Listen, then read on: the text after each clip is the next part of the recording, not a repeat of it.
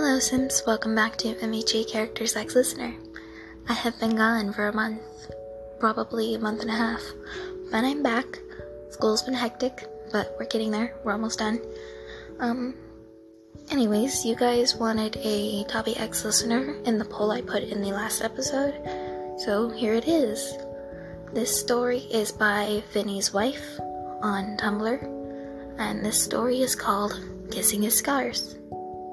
There is a mention of blood, a little bit of blood, but if you're sensitive to that, um, at best you don't listen to this.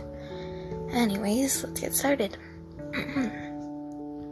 you, were, you and Dabi were lying in Dabi's room in the League of Villains. He was shirtless because of the heat coming out, and you were wearing one of his long shirts and underwear. You were both watching a rather boring movie, which you were easily distracted. You were looking out the window when your eyes were diverted. There was one of the staples that rounded his chin. It received all the sunlight that came through the sail, making it shine. Carefully, you raised your hand to touch it delicately, delicately, the tip of your index finger counting on the metal surface, causing Dabi's eyes to divert from the television to your hand. Your eyes were still focused on how the staple shone, that you did not notice that Dabi's hand made contact with your wrist. Your hand went up to caress his chin. Yeah. Yeah, that's what it says. Your hand went up to caress his chin. That's when your eyes made visual contacting. A devilish smirk across his face. What are you doing, sweetheart? Nothing, he replied with a smile. Your eyes traced every scar on his face and body, noticing how the staples under his eyes shone when they were touched by the sunlight. Just like his eyes. Oh, his eyes.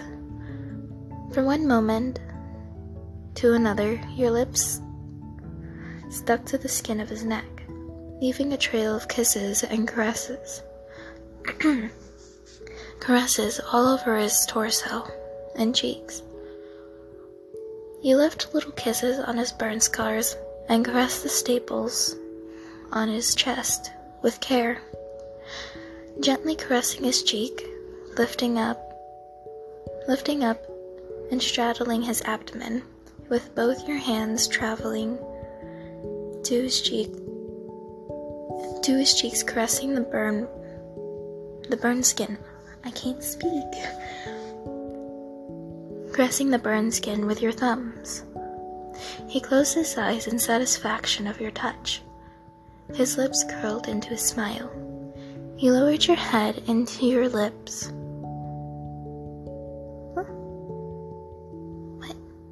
Oh, you lowered your head until your lips were inches apart.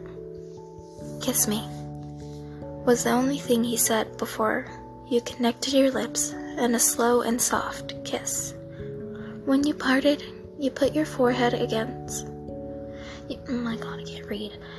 You put your foreheads together, looking into each other's eyes with nothing but love in your gaze.